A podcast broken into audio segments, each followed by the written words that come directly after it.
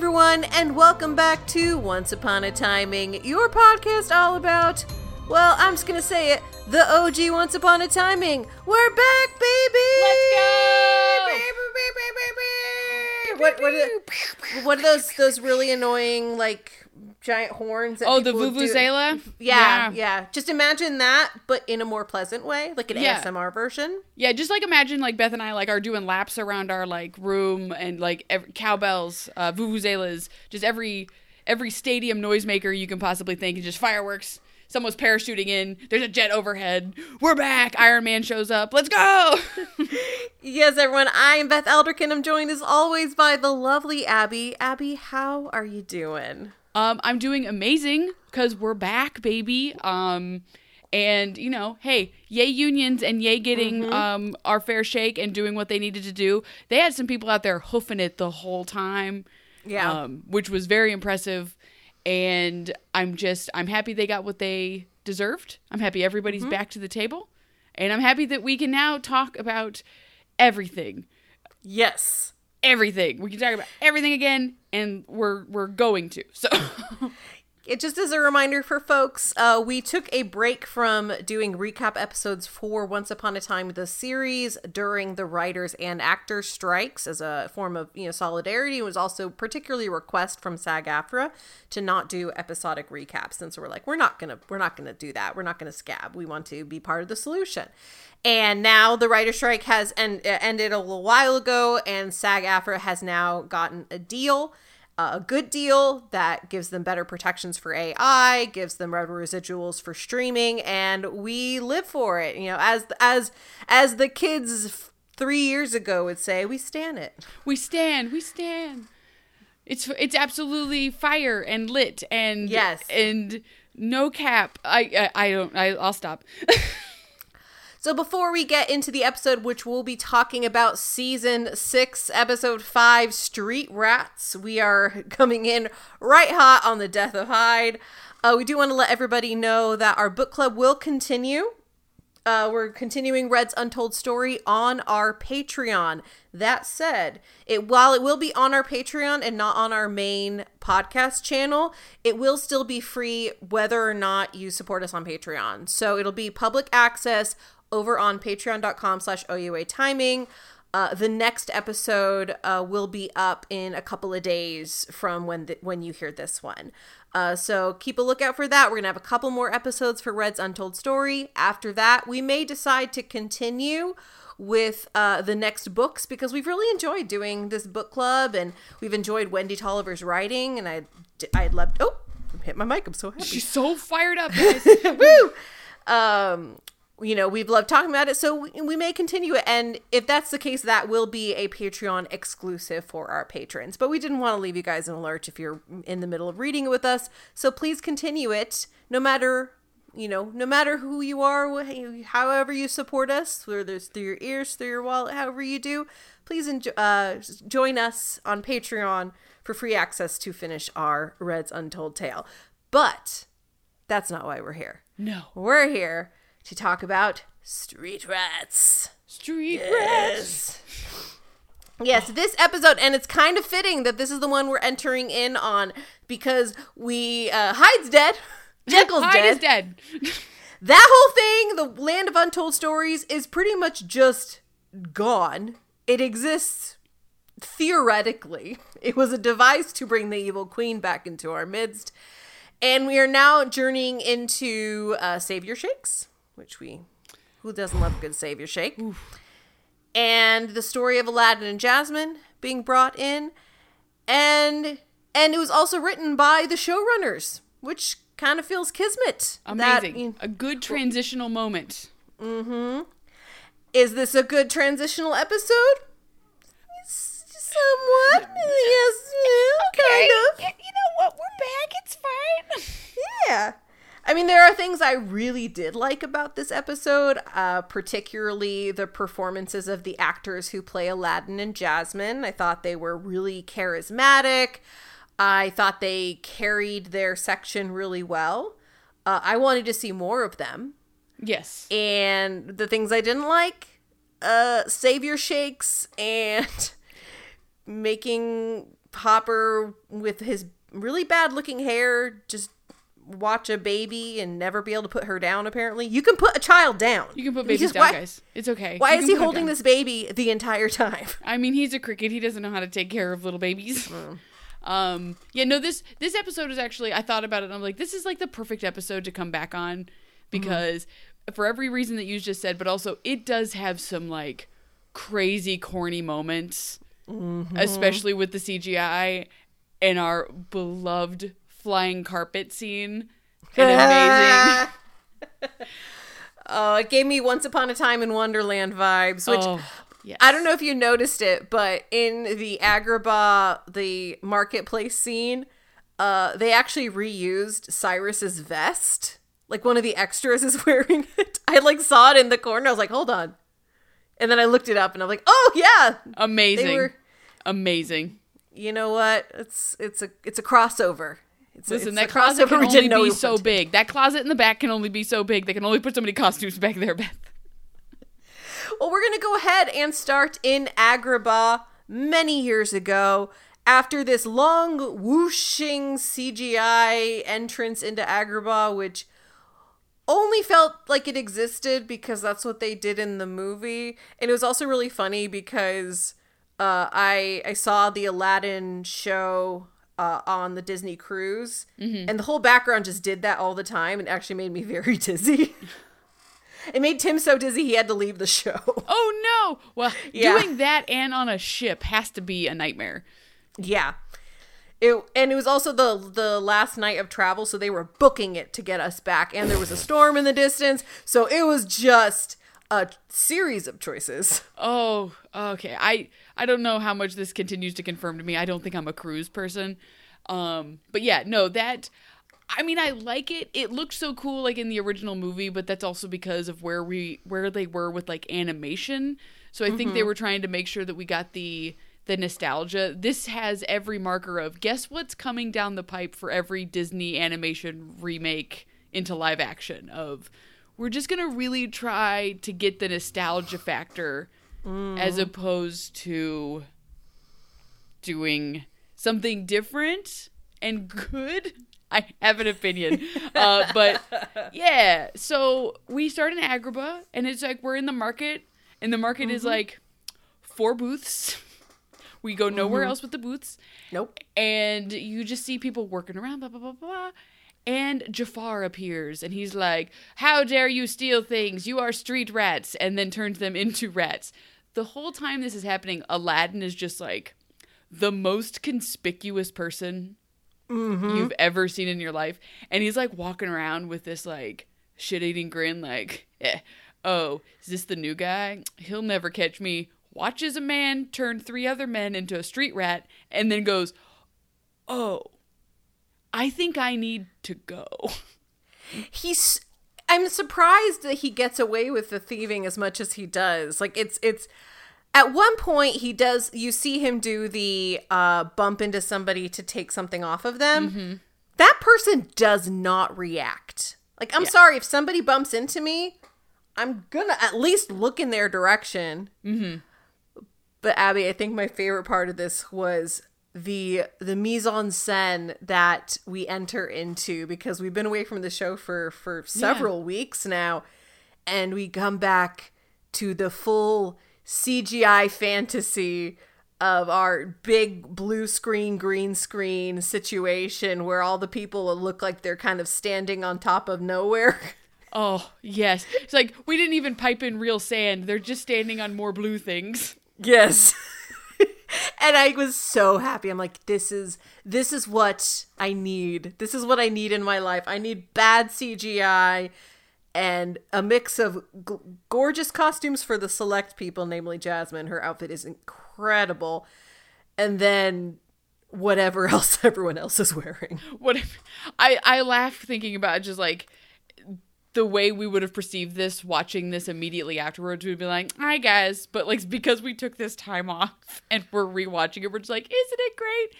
I think maybe every time we start getting a little bit jaded going forward, mm.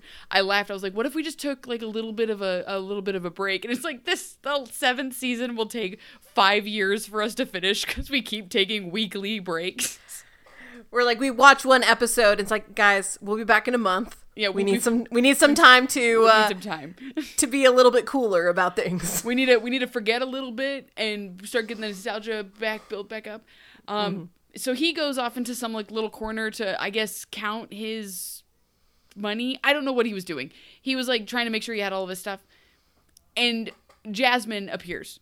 She doesn't say she's Jasmine immediately, but obviously, you know it's her mm-hmm. immediately. I like the idea that in this version of Aladdin, he is the most famous criminal. Like, he's Frank O... Like, no, no, not Frank Ocean. Um, what's... Uh, whatever. Danny Ocean from Ocean's Eleven. Like, a criminal that couldn't walk into a... Uh, into a casino because everyone will clock him. Like, he's on every wanted poster. It's like, nah, man, Aladdin in, like, the movies was just a guy trying to eat. Like, an actual street rat who no one would recognize. I didn't necessarily interpret it that way, although I can see how it would be interpreted that way. I more saw it as in in the Disney animated movie, Jafar goes, you know, part the sands of time, reveal to me the one who will enter the cave. I assumed that Jasmine did something similar with books. Like, she she read books and it was had a prophecy about the diamond in the rough and all this stuff, and there was a description in there, and she ended up tracking this guy down. So to her, he was a notable famous thief, but okay. elsewhere he was just Aladdin. That's how I saw it. But again, you have to kind of pepper in some details to make it work. And that's fair. I do like the idea. And I was thinking about this. I saw, I'll have to send it to you, but I did see a TikTok, and it's just a, a, a girl miming out like every episode of Once Upon a Time, and she's just like, hi, I'm, you know, so such and such character, and my mother Rapunzel, blah blah blah, we have to go fight the big bad who's Winnie the Pooh, who's also fighting Anakin Skywalker. And then like she does Belle at the end of it with this really heavy Australian accent. She's like, guys, I found it out, it's I found out the magic, it's true love's kiss. And it's it's amazing. I'll have to find it. Um but that's what this like scholarly version of like solving problems mm-hmm. is very funny to me, where it's like, how do we solve this academically? It's going to take forever. We're going to have to read a bunch of books, and we're going to have not quite street smart on how to solve things. And we're going to mess up a bunch. Yay. I love this. And you know what? I like the way that you interpret that. It's better than my way of interpreting, of being like, what is this guy like? An amazing thief that everyone knows about? But no. She read about him. She lives in a castle. She has no idea what's going on. She or a palace rather. She has no idea like what's going on on a, on a level of of her people. And she's like, "Yeah, no, you have to go.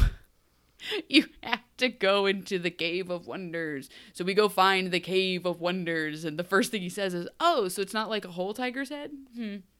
I guess. Mm. Just Yeah, I, th- I thought it'd be bigger. I thought it would be bigger. Like, I thought it was going to be, like, a whole thing. Like, I'd have to walk through, like, the mouth of it. Wouldn't that be cool? I wish they would have bantered about that just a little bit more to really seal a joke. Where it's like, wouldn't that have been cool? That had been impossible to build. That's insane. Who would want that? See, and I would have, like, apparently they did actually have some deleted scenes that were extended dialogue between the two of them in this scene in particular. And I would have liked that because they had a really good... Uh, rapport with each other. And, you know, these are the first scenes that we're getting of the two of them together. And I always appreciate when guest actors can, you know, develop a familiarity with each other in a very short amount of time. Yes. Uh, and I thought they did a good job at that. Yes, they did. I really like, th- I like these two. So then it's a, how do we get in? And she's just like, aren't you... Aren't you like a criminal? Can't you do a light, a little bit of light B and E? Like I, just, we're doing have like a credit card. You can, where your, where's your lockpick kit? And he's like, no, no, no, I know. And he's just like, he's, I will, I will, I will say some magic words, and it will open, and it does. I just, it made me think of Lord of the Rings. What's the yeah. Elvish word for friend? Melon. Yeah, this was this was uh, pretty silly. Yes. I mean, you can also headcan it as, you know, he was the one who was destined to go in there because he is the diamond in the rough, so anything he said would have worked. Uh, I just, I don't like the use of open sesame. uh, because it's it, it, it's it, it's a, it's a, it's a very uh, stereotyped yeah. term uh, for uh, for people in the Middle East, and mm-hmm. you know it's it's it's something that is said far more th- by white people than uh-huh. it is by uh, people of color who are from that culture and region. So I don't like be- being used and written, and it doesn't surprise me that the showrunners included it uh, because they're two white guys. Oh, listen, this it's, it's one of those things where, and I'll I'll talk about it in a, uh, about like Jasmine's um, Storybrooke outfit, but it's just like such a product of its time. Where if you look at it, where you're just like, this was definitely during a time where they're like, look, representation that we've done poorly. Yeah. Yay! It's just yay. Um. So yeah, we do Open Sesame. It opens, and you're right. I think he could have said anything, which I think would have been somehow a funnier joke, where it's just she's trying to open it, she's trying to say every magic word, it's not working, and he just goes, "It doesn't matter what we say. It's never gonna open." And he turns and looks at it and just says, "Trash can," and it opens. So they go inside. She sees a a, a, a rough cut, like a, a non, um, I don't even know, I don't know the word for it, but it's just, it's a diamond that has not been um, fashioned into, mm-hmm. it's been freshly mined. I don't know what, how do you want to word it? It's it's it's a diamond in, in the, the rough. rough. It's a rough diamond. It's, uh, whatever. And so it's on a sword and it's balanced mm-hmm. and she's like, there it is. And she goes to grab it and he's like, wait. It's booby-trapped. Only I, a master thief, could notice it. Okay. So he goes I, and he... I feel like Jasmine had a bit of a stupid moment there. I do too. But I also think that it's just like... It was like a like guy flirting with a pretty girl kind of thing. Wait. It's booby-trapped. I can tell. Let me go I, fix I, it. My my open shirt and yeah. exposed chest can, Hold on, can let determine me, let me, dangers. Like, where... where... Where where can we find something else? Would it be over there or over there? Flex. Let's go. A- Abby's doing a lot of I'm flexing. I'm doing a lot right? of flexing. Lot of, this is all a lot of arm and chest work. This is all just a lot of flexing. Just Abby's got impressive muscles, so just, I'm I'm um, a happy camper. So, thank you. Uh, but then what was funny about that? He's like, no, it's it's booby trapped. Turns, sees something that's about the same size, and grabs it without ever looking at it. Hey, my man, that also might be booby trapped. So he picks that up, does the Indiana Jones. It's a little Jones. monkey. It's, it's a little monkey. We like have Abu. To put in Abu. And so we put that on there. We do the Indiana Jones switch. And he's like, look, it's a diamond in the rough.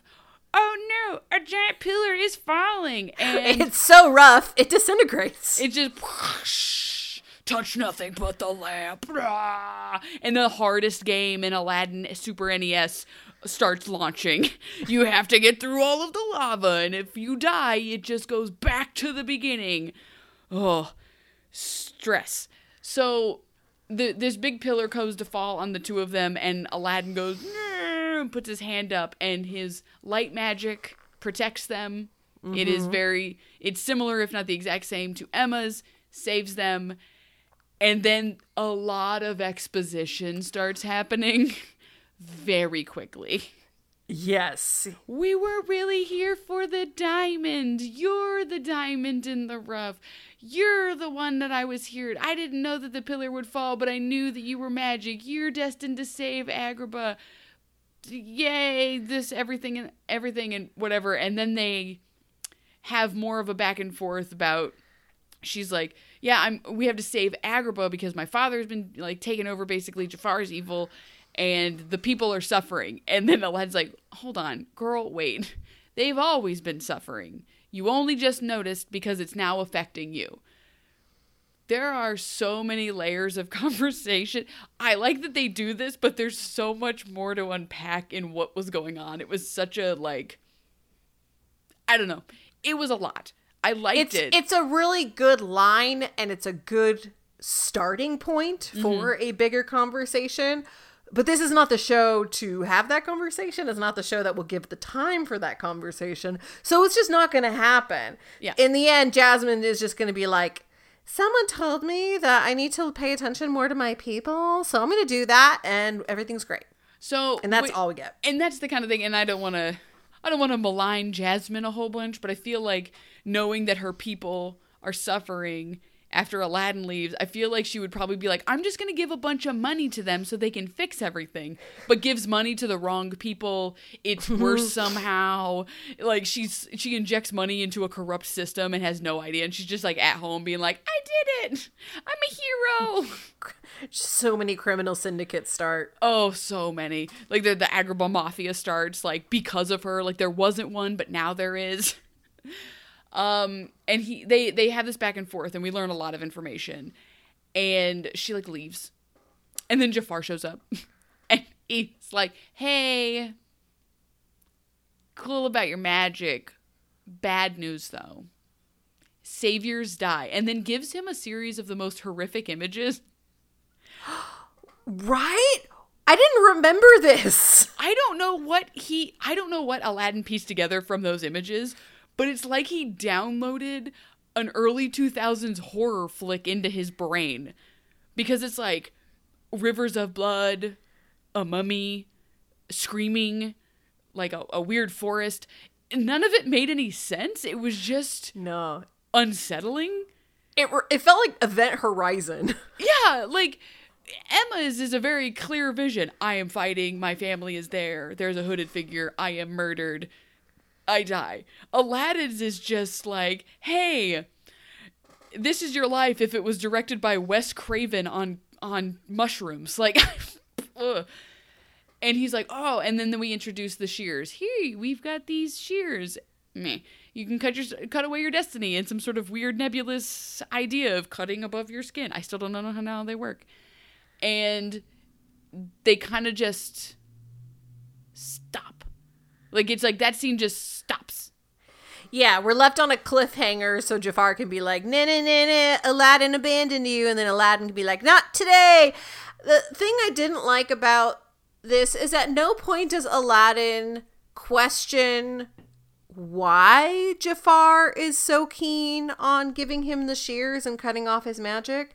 Like, we know what the answer is. It's because Jafar is threatened by Aladdin, and Aladdin is the key to his undoing. Aladdin doesn't say that or even noticeably think it. Like, he he doesn't question in a noticeable way Jafar's motivation, which was very weird considering we all clearly know what the motivation is. I just would have liked it to see, be a little bit reflected in Aladdin's thought process. Agreed. I also think that it would have been different just even any thought process. I don't think... I don't think as a character, Aladdin would have understood the gravity of saving Agrabah because mm-hmm. he just found out he has these powers thirty seconds ago. The things that would change about his life, innumerable, because he doesn't know what these powers do or are. He mm-hmm. doesn't know that if he could just shoot money out of his hands if he concentrated hard enough. Like, he has no concept of what he can or cannot do. So, like, so some pretty girl just showed up. You're in the Cave of Wonders. You're the chosen one. You have magical powers. And then a shadowy figure tells you to cut them away from you. All in the span of, like, a day. Like, it was tea time. It's now about to be supper time. And you've learned all this information. That's a lot. Like, mm-hmm. we really truncated an entire journey. Like, the hero's journey for Aladdin happens in the about the span of thirteen hours. Yeah. And so we cut to Jasmine. She goes back to see her father. And her father's like, I am building a, a Lego house. And it's so amazing. She's like, you don't understand what's going on. Jafar shows up and he's like, I control your father. He will build, le- he is a Lego master builder. He will build Legos for the rest of his life. I rule. She's like, no, it's magic. He's like, yeah, it's magic. And she's like, no. And he's like, I'm going to put you in a, in a, in a, oh, it's time to leave. And puts her in a, uh, the hourglass thing, mm-hmm. because I'm glad we didn't, um, I'm glad they at least knew well enough not to be like, let's not put her in, like, the weird, sexy outfit yeah, that they did in the, but we're still going to put her in there. I love this actress, and obviously the direction for this had to have been weird. Just, like, put your hands up, but you can't be pushing against anything because we can't animate that. Because the whole time, she looked like the animated, like, the original animated Snow White, with her hands up, like, oh no, what am I going to do? I made a thing. What happens? Also, the C G I cut off her legs. Uh-huh. Fully. Fully did. This was so cornball. Yeah. And, but it's about to get even more cornball. Mm. Because Aladdin shows up, not today, Jafar. And he's on a magic carpet. Where'd it come from? Who knows? How did he find it? Who knows? But he's got it. And he's... We never get a super clear shot of him on it while it's flying because no. you see it from a distance when he bursts in. And then we get this, like, P O V shot of two hands on a carpet and just zooming around the room. And Jafar, no, this is terrible.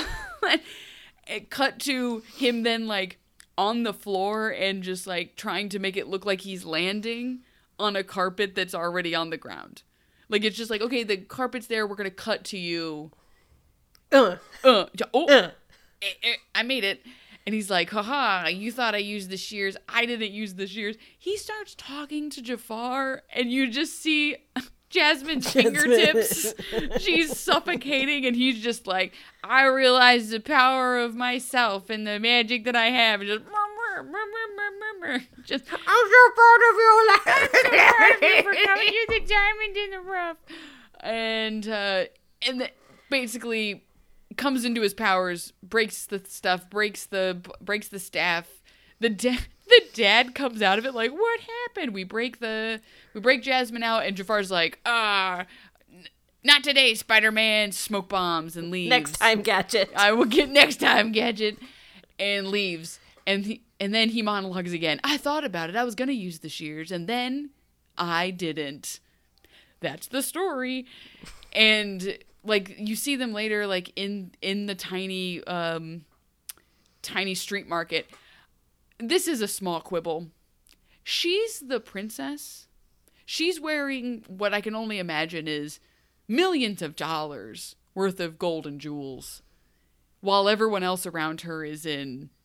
like potato sacks because they are poor. Like that's what, not a single person is anywhere near her. She does not have guards. She is just mm-hmm. existing conspicuously in public.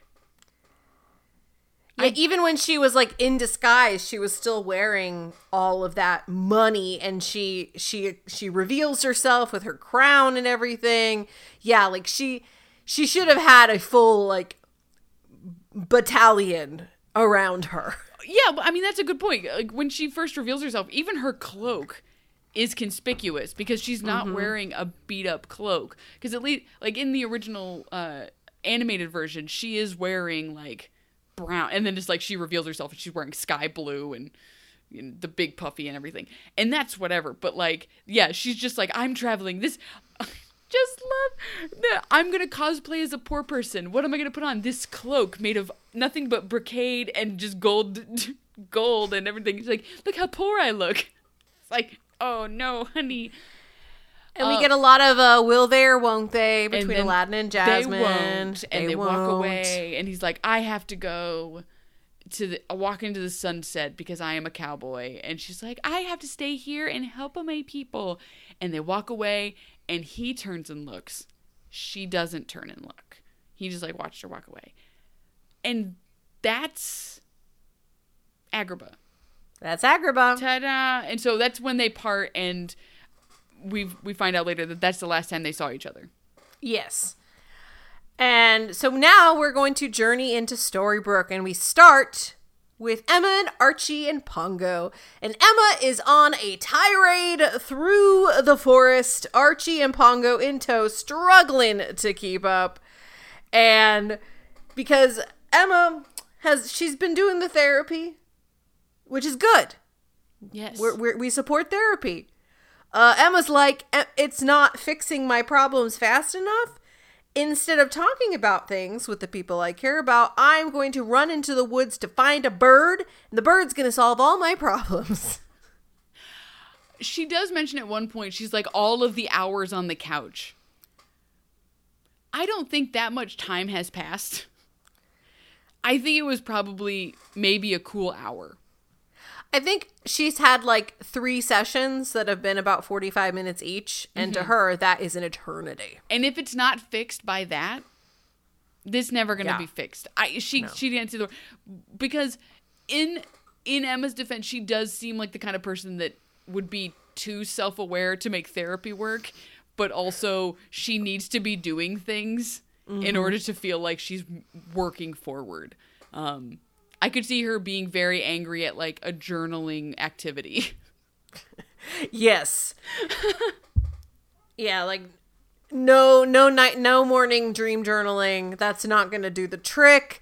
Meditation, no thank you. Sitting in silence, what are you, crazy? No thank you, you. Okay, so you you you informed me of the wonderful um, the wonderful concept of like a sound bath. Could you yes. imagine Emma sitting through a sound bath? Yeah. It's like, just, what are... Uh, uh, well, so, so what are you doing, man? You just going to make noise at me? I could be doing literally anything else. Like, what's going on? Uh, so they find the Oracle, the Red Bird leads them, but uh-oh, she's dead, and it's snake venom or something, and she's dead. And there she goes. She's dead now. So bye-bye. Uh, and they look and they see Shireen running away. So they tackle her. And she's in a white outfit. And she's tackled in the woods. And yet not a smudge of dirt, of dirt on her in oh. the interrogation. They got her steam cleaned and pressed before oh, the interrogation. Honestly, uh, she no way she bought anything that ha- that dirt would ever stick to. Mm. Girl could be eating pizza. And it would all just... Like, a whole bunch of tomato sauce just hits her shirt and then apologizes and leaves. just, oh, so cool. Um, yeah. She just she just coats herself in starch. Yeah. All the time. If you touch her, like, if you touch her uh, sweater, it just is crunchy. And your hand bounces off. So, yeah, she heads to the sheriff's station. Uh, Snow, Snow and Charming are there along with Emma. And they're trying to figure out what's going on, what Shireen knows. And and she's like, I can't reveal myself. I can't reveal my true identity because in the Land of Untold Stories, you know, Hyde would use that to manipulate people. And they're like, oh, yeah, that storyline, that storyline's done. So you don't have to worry about that anymore. We're good. So who are you? Oh, yeah, I'm Jasmine of Agrabah. Uh, here's my whole life story. Yeah, don't worry. We perp-walked Sam Witwer out the building. You can talk about anything you want. She's like, fantastic. And then just suddenly just pulls jewels out of nowhere. A crown. Oh, well, poor Sam Witwer got thrown out the window once again. Just that guy has to just jump out of so many windows. So many windows. I just hope canonically he becomes like Sean Bean, where it's just like... That's just how he exits shows. It's yes. just, will Sam Witwer jump out of a build? Um, yeah, no, I, I do like, if you watch the uh, last time on Once Upon a Time, they give you just a quick clip of being like, hi, I'm your teaching assistant. You know, it's like, oh, there she is. It's literally the only line she's had up until now, and it was supposed to be mm-hmm. some sort of big reveal. Like, oh my gosh, not Snow White's teaching assistant that we've known so much about and learned to love. She's actually a character. Get out of town. Well, she reveals something that um, perks Emma's interest because she calls Aladdin the savior. And they're all like, say, what? I thought there was only one. Emma's like, I thought I was special. I thought I was special, but I guess I am not. But no, she's excited because if Aladdin's still alive, that means that she may not be destined to die. Yes. I do appreciate that Emma is just like, I don't want to be special, but you're the savior. And she finally like grudgingly, begrudgingly accepts it. And then they're like, hey, there's other saviors. Oh, thank goodness. I'm not one of a kind. I'm one of many.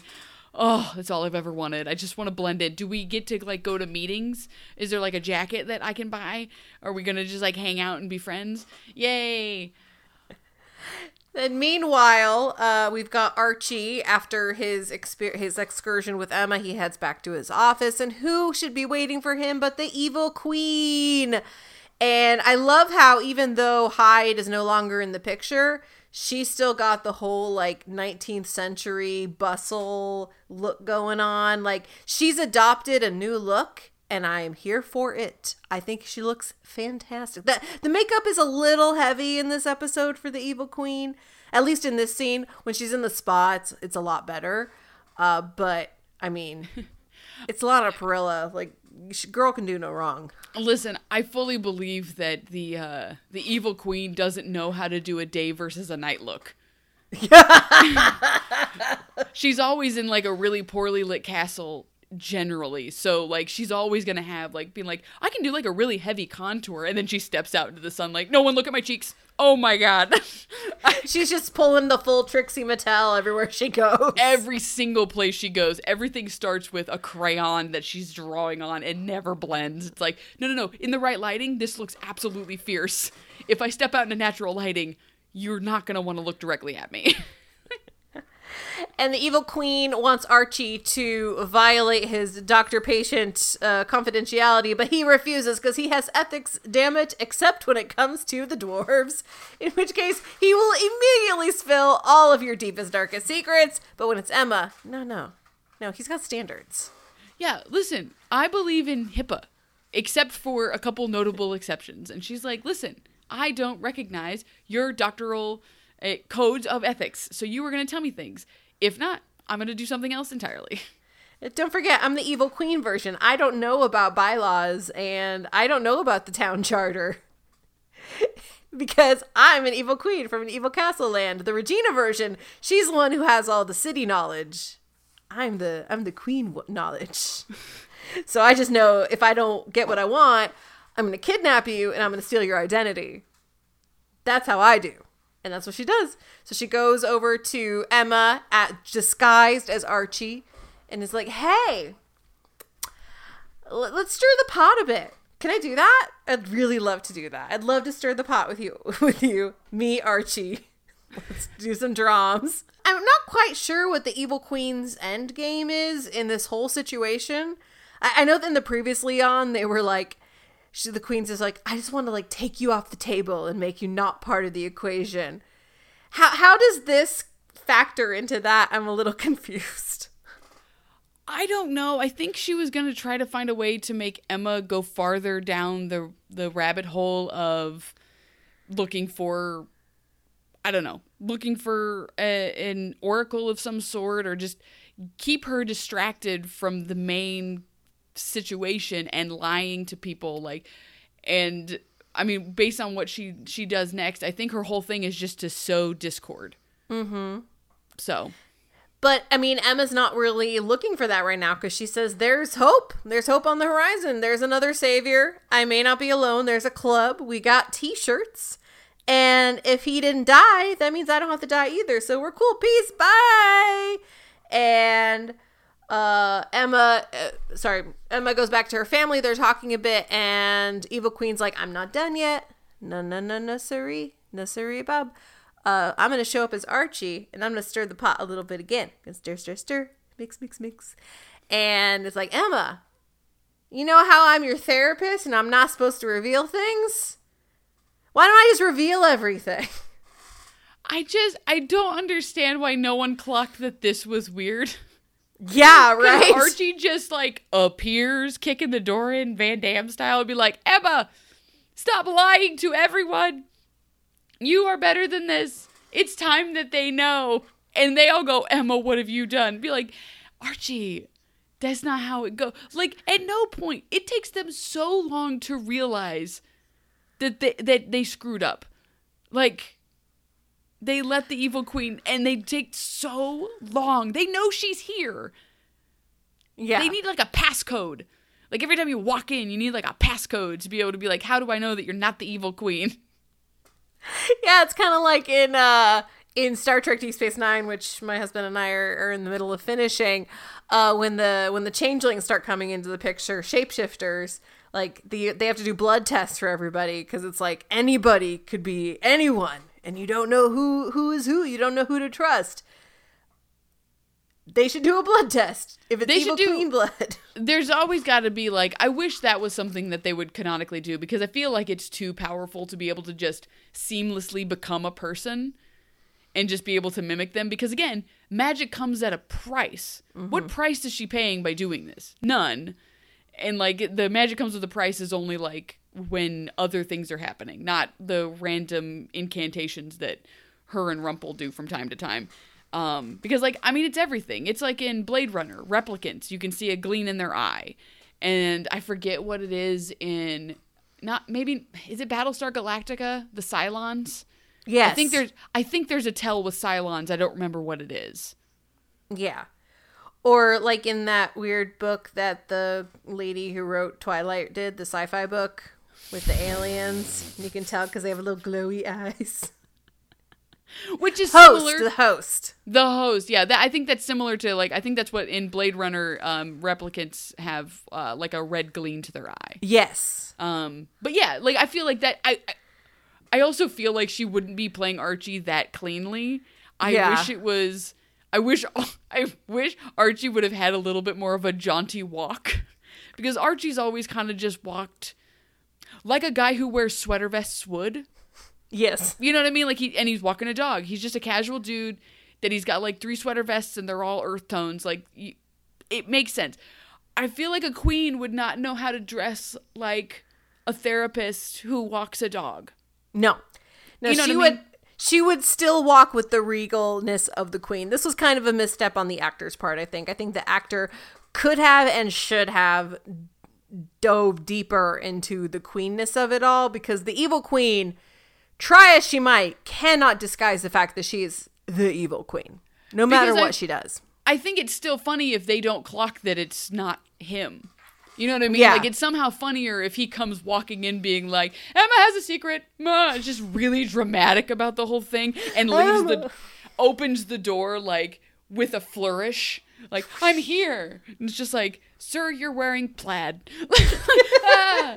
and it's, well, Archie yeah. does expose Emma's secret, and, and Emma uh, reveals to everybody that she's been having the Savior Shakes and she's been having these nightmares that she, that's a prophecy that she will die. And so I have mixed feelings about, everyone responds in different ways. Regina's like, well, shit, I think I'm killing you in this dream. So I'm going to go fix the problems. So I'm going to go make a potion and I'm going to solve shit. Bye. Talk about someone who's not going to be big into dream journaling. Uh, no. Also, Regina. How do I fix this immediately? I will do so. And Henry is, you know, understanding and forgiving.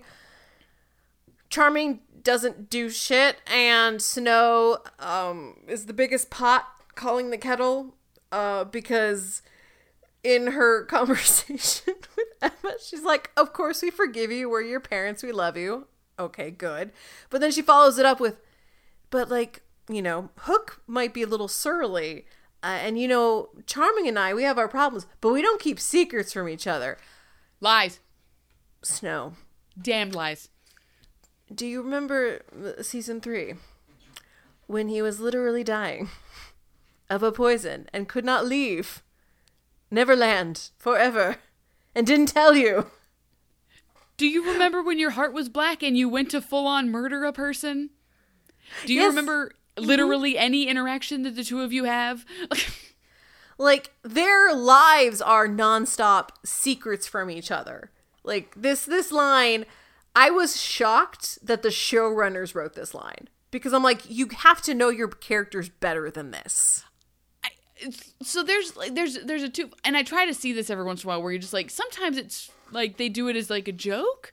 But no one reacts. Like, I wish Emma would have made a face about it. You know what I mean? Be like, mm-hmm. we don't lie to each other. And you make that face, like, you know, like when someone, like, you know, when you slowly start becoming an adult and you start realizing that people are lying to you a lot, you're yeah. just like, wait a minute, what's going on? Like, what are you saying right now? Um, I just, yeah, I wish Emma would have just made a face like, like, has that started recently? Is this a recent change that you two have made in your relationship? Um, but also, here's my problem with it, because we've talked about this, and I'm not gonna. We talked about this, you know, weeks ago when we first started talking about it. But like, what the Savior Shakes represent is obviously like we we don't like them because it's weird and problematic. Um, the way that yeah. they're representing mm-hmm. this manifestation, but also like she's she's realizing that she has um, a time limit on her life, and she's trying to process that. Mm-hmm. You don't have to. This, this, I'll go get my little soapbox out. Haven't gotten out for a while. Get the little dust off of it here. You don't have to tell everybody everything the moment it happens. Mm-hmm. Like, you know, like them being mad at her for keeping the secret. That'd be like if someone revealed to you that they have some sort of like life altering, life ending problem, disease. And then you're mad it took them so long to tell you. Like that, that's an insane thing. That's an insane reaction. You can be mad, but not mad at them. You know what I mean? Yeah, don't make I, them feel bad about it. I agree in general, but in the context of the show, I'm going to give it a little bit of a grain of salt. The reason being is that this is the latest in a series of Emma concealing things from them. Like, this also has been happening true. for for a couple of seasons now, and I treat it like for Hook, because Hook is upset.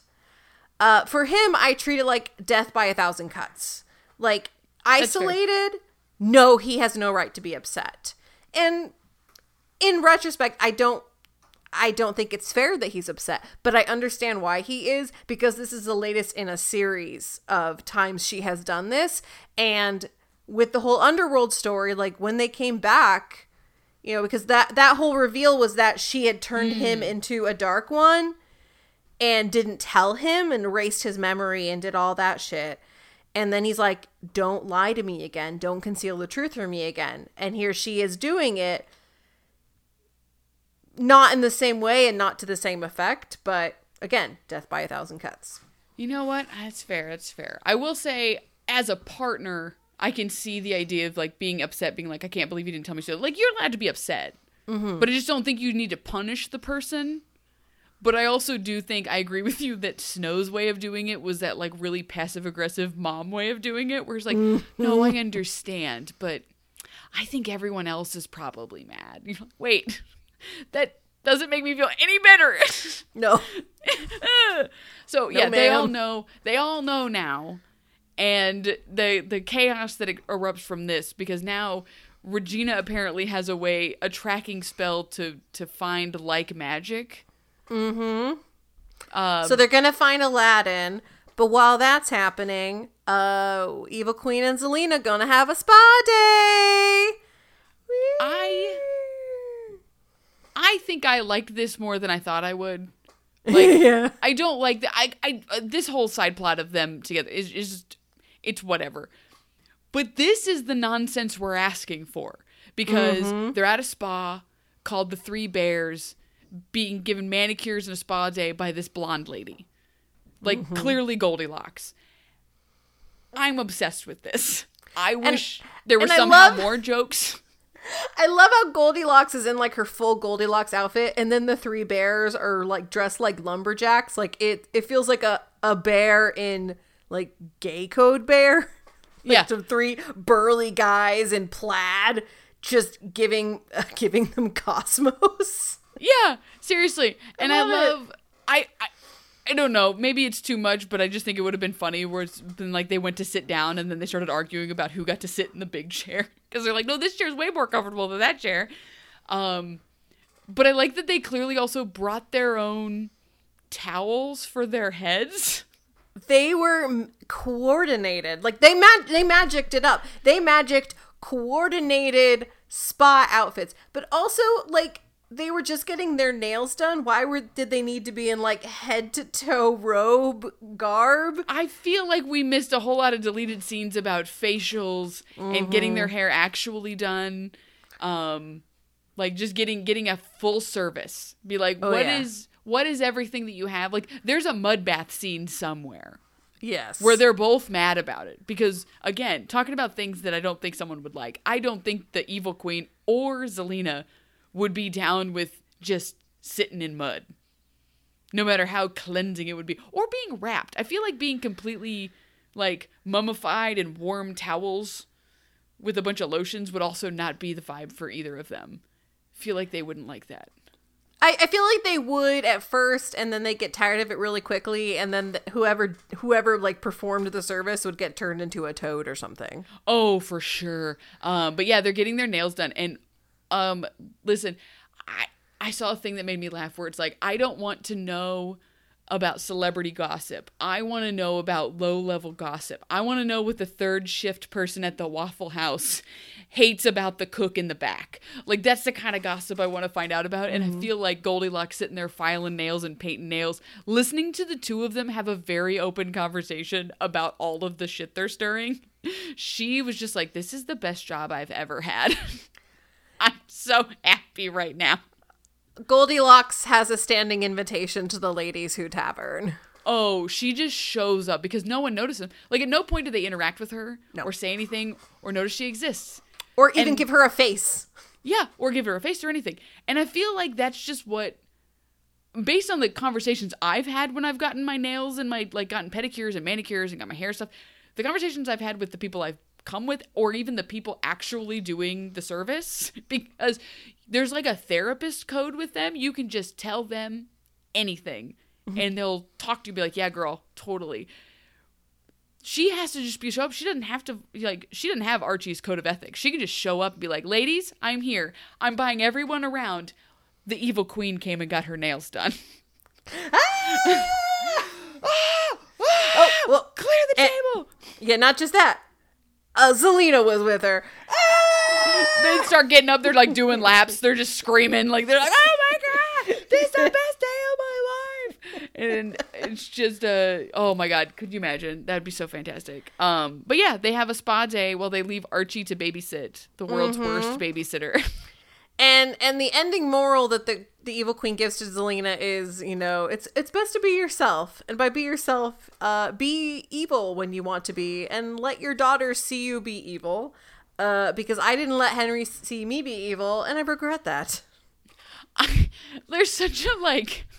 There's, I like this because of how flippant it was. Where it was just like, you know, like, I accept you for who you are. Because who you are is evil and terrible and awful. And yeah. Selena's like, oh, I don't think I want to be that. And she goes, no, but that's who you are. And Selena's like, maybe it is who I am. I'm like, Zelena, no. You're doing it again. Stop trying to make yourself something else. Like, it would be what you want to be. Yeah. Freaking, like, Zelena is so wishy-washy flip-flop. They don't know what to do with her. They just know they want her around. But I will say her outfit this episode, twelve out of ten. Like oh. that that leather capelet, leather jacket thing with the green dress. I'm like, she's just watching a baby at home. And this is what she wears. She's making us all look bad. She was like in a pencil skirt, like lowering the kid into mm. like a crib and stuff. And I was just like, that's the kind of mom I thought I was going to be. It's kind and of mom I, none of us are. The fun, you can't be that. That's so much. It's like, like a TikTok mom where you're just like, mm-hmm. this isn't real. No. You just did this for what? Like, no, no, no. I'm in pajama pants. I haven't worn makeup in days. It's just a, especially early phase, early days, mm-hmm. new baby. You're just in a weird little bubble of if I start, like, I, I got a shower based on survival. Like, and Zelena's just like, no, I did. I went and got my hair done. I got my nails done. Finally, I feel like I can be evil. I'll do the most wicked thing I can think of. Turn this man into a cricket. Which I don't know if he would be opposed to it because that's kind of his true form. Yeah. I mean, no one ever asks him if he wants to be a cricket again. Yeah, he's, I mean, it's going to be tough to feed Pongo, but whatever. Yeah. I think the real the real crime here is putting him in a cage. Um, yes. Apparently for the entertainment of Robin. She's just, she's like, yay, a mobile. Whee! But she doesn't see a mobile. She just sees the bottom of the cage. There's nothing, there's yeah. no movement she can see. Well, over in um, Regina's magic uh, sarcophagus, Uh, her magic area, she is making a potion for Emma to drink that will link their magics together and she can follow it like a bloodhound to find the magic. And they do have a very, like, sweet, endearing scene where Regina is legit asking how Emma's feeling, how, how she's doing. And it there was a tension there. I know I'm reading into it because we don't get that ship, but I still see it and I still sail it on the ocean, on the deep ocean seas. Off into the distance, where dreams may come. Where, where dreams may come to the horizon. And they find they uh, Emma follows the scent because uh, we don't have Red anymore, and um, and they find in a underground crypts that no one knew about before. It's the secret surprise crypt. Yeah, that's like under the cemetery for some reason. Yeah. Uh, what are we doing? Like, what are we doing? We build, like, is the grave, uh, the, the cemetery keeper, like, being like, well, we can dig this, but we can only dig it six feet. If we dig any deeper, we get into the, the below part. The below the bo- part. The bonus cemetery. If anyone, if anyone listened to, if you guys listened to the, the, the last, or I think it might be the next one that's coming out, uh, episode of the Reds thing, I talked about this woman on TikTok who's like digging under her suburban home for no reason. That's probably just what this is. It's just some bored person in Storybrooke burrowing and making holes. Um, oh, it's Peter. That's where he can put all his wives. No, it's, it's actually the manifestation of the story from Watership Down. Like, it's oh all the bunnies. God! It's all the so, bunnies. That's so bleak. Oh, God. So, first of all, how funny would it have been of being like, oh, well, we're going to, like, link you, and so you can sniff out, um, sniff out light magic. How funny would it be if it randomly took them to, like, a playground and they found a kid that had, like, light magic powers for no reason. Been like, that's not who we're looking for. Find a different, like, like we just find a third person ooh, as this magic, and we just never that. talk about it. We just no, ah, great. carry on. So yeah, we find the underground cemetery thing full of bones. Lots of bones. Lots of bones, and then we find uh, the scarab that um, I think I didn't mention it, but Jasmine does give Aladdin a scarab. Like she she puts it in his pocket to like in in Agrabah, being like, "Oh, a thief, a thief," to con him into helping her, mm. and she's like. And then, like, its whole exposition is, it was given to me, or given to my family by the people of Agrabah as a symbol of blah, blah, blah. And she gives it to Aladdin at the end of it, and so it's sitting next to some bones, and she's like, this must be him! Uh, and leaves in sadness. At no point does Jasmine look at the, uh, the freshly clean scarab next to a dusty pile of bones and go, this doesn't match. No, she was busy getting out of there because if she stayed there any longer, uh, she was going to start really testing the limits of her white sweater. And Emma stays down for a little while longer. Henry comes to join her. They have this touching conversation where Henry says it, you know, he feels responsible for Emma being in the situation that she's in because if he hadn't knocked on her door, she wouldn't be the savior. And she, you know, it's it's a corny moment, but it's also a touching one where she just says, like, you know, no, I wouldn't trade this for anything. I've I've found you. I found my life as a mother, and I wouldn't trade any of this for anything. And that's a, it was sweet. It got me. It got yeah. me. Yeah. No, because, I mean, that's a, it's a good conversation to have with somebody of being like, you know, like, yeah, you were part of this, but it's not your fault. Like, yeah. Because, like, we, we, there's a scene before that where Jasmine basically thinks that it's her fault that Aladdin is dead. Mm-hmm. And that imprints, she tells this to a child. Like, yeah. I know he's a little bit older, but he is a child. And he internalizes that. And then that's what manifests this scene. And I think it is a good conversation about, like, free will. Like, I think mm-hmm. there's a universe in which she finds herself there all by herself. Henry just expedited the process. Yeah. Um, and I think I, I I really wish with the whole like savior and destiny conversation that we keep having that free will would have been more of a talking point where it's like, yeah, it's your destiny, but your destiny is more nebulous. Your destiny is to make a change. It's not to walk this path specifically. Yeah. Um, because there's just so much black and white that we get to by the end of these last couple of seasons where it's like, no, you do this or you're evil. You do this or you're not fulfilling your your job. Because it's like, I just don't understand why if you cut yourself from your prophecy, you lose your magical powers. Like, oh, this isn't my destiny anymore. Oh, so no, I can't have my powers. I feel yeah. like you could still have those because your destiny did not give you your powers. Like Emma's powers came from being the product of true love. Cutting your destiny away does not change being the product of true love. They also don't really ever explain what being a savior is in terms of prophecy and destiny and all that stuff. Like it, the, the, the savior thing changes so much over the course of the series that it practically becomes meaningless by the end of the show. Cause there's just so many potentials for what it could actually be. basically what I'm understanding is, like, it just if you look at it from the outside, it's a, okay, so you, you have light magic. The light magic causes you to start having a physical reaction, and the only way to get rid of that is with these shears. So it's literally white magic. The light magic is uh, carcinogenic, and you have to remove the tumors it causes in order to in order to free yourself and live a long, help, healthy life. Bleak, bleak. Because it turns out that is what Aladdin did. Uh, because Aladdin reveals himself to Emma and Henry in the mausoleum and says, hey, I was moved by your speech. I was just going to just hide forever, just like I've been hiding in the uh, in Storybrooke the entire time. But you just didn't notice me. I've been around. Don't worry. I was off screen. And he's like, but your your speech moved me. So I'm, I'm, I'm here. Uh, but just F Y I, I did, you know, use these shears. Here you go. Uh, to cut myself off from my magic because I didn't want to die. And then he goes to see Jasmine. They have a touching reunion. And immediately she's like, perfect, found you. Gonna go save Agrabah. Let's go. And he's like, um, yeah, about that. He literally says about that, which I thought was pretty funny. Well, what's funny, what's funny is that, like, His he's like, listen, I've been living in this cemetery hole uh, for years, for tw- for thirty years, thirty plus years. And I think it's great. Here's some shears. You should live like I do. It's great. It's wonderful. be, be, I got to do this and now I've been living alone. You should do it too. Um, now, then we move to the, the scene with, with Jasmine. Shireen, um, so...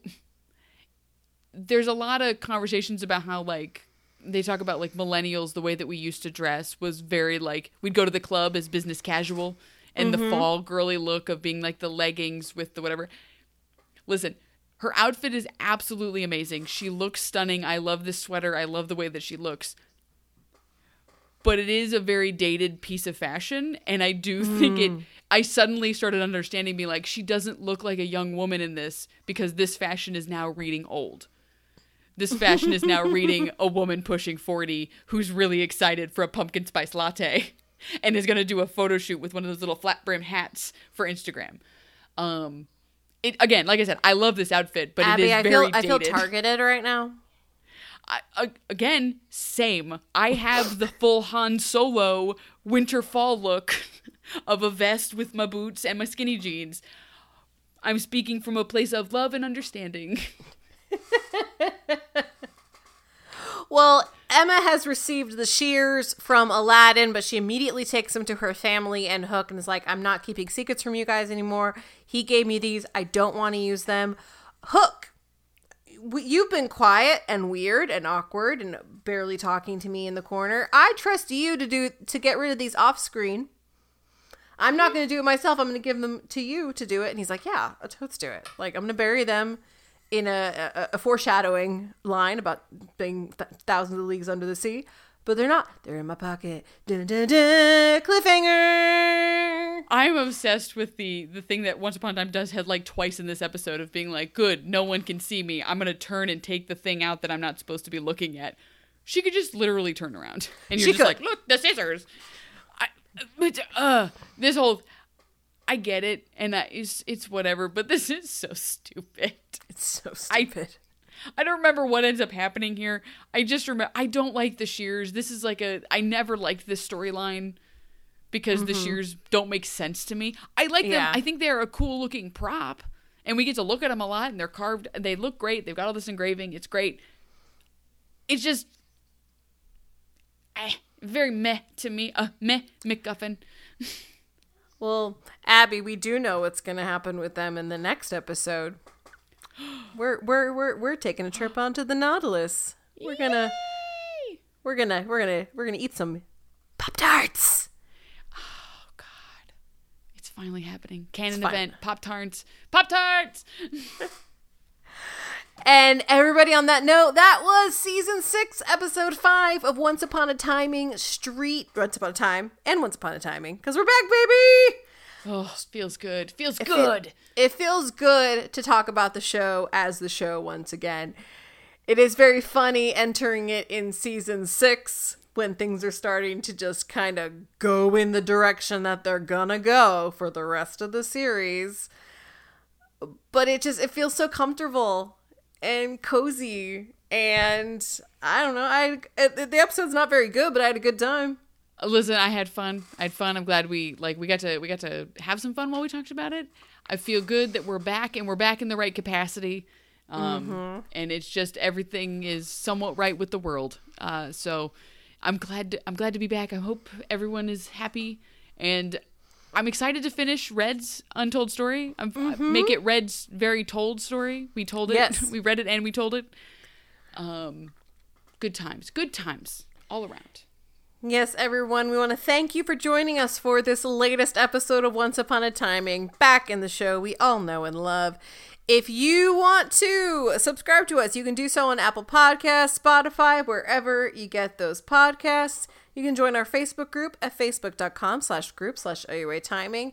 And you can support us on Patreon, where you get access to our bonus episodes and early access to our regular episodes like this lovely one right here. We want to thank our patrons for your support, especially our Swan Queen patrons. This week's Patreon shout out goes to newest member Sharon Horwatt. Thank you so much. And if you want to join that group again, it's patreon.com slash OUA timing. And regardless of whether or not you're a patron, please head over there to continue our wonderful journey into Red's Untold Tale, which will be finished over there.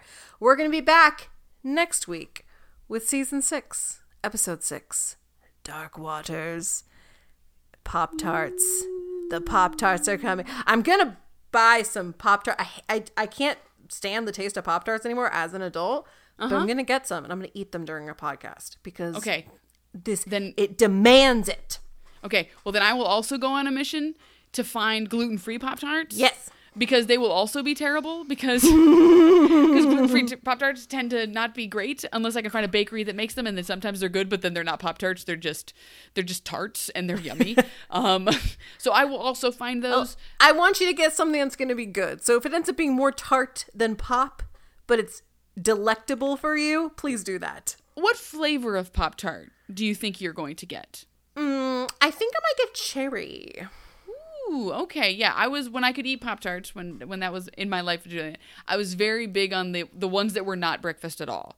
Like the mm-hmm. s'more ones rocked my world because it was like instead of just regular Pop-Tart, it was like a graham cracker crust, mm. and then it had the chocolate and the the weird chocolate marshmallow ribbon of flavors. Like it was striped like Beetlejuice on the inside. Um, but I was strictly like a brown sugar cinnamon lady. So I, I loved the the. I loved the brown sugar ones. Those were my jam.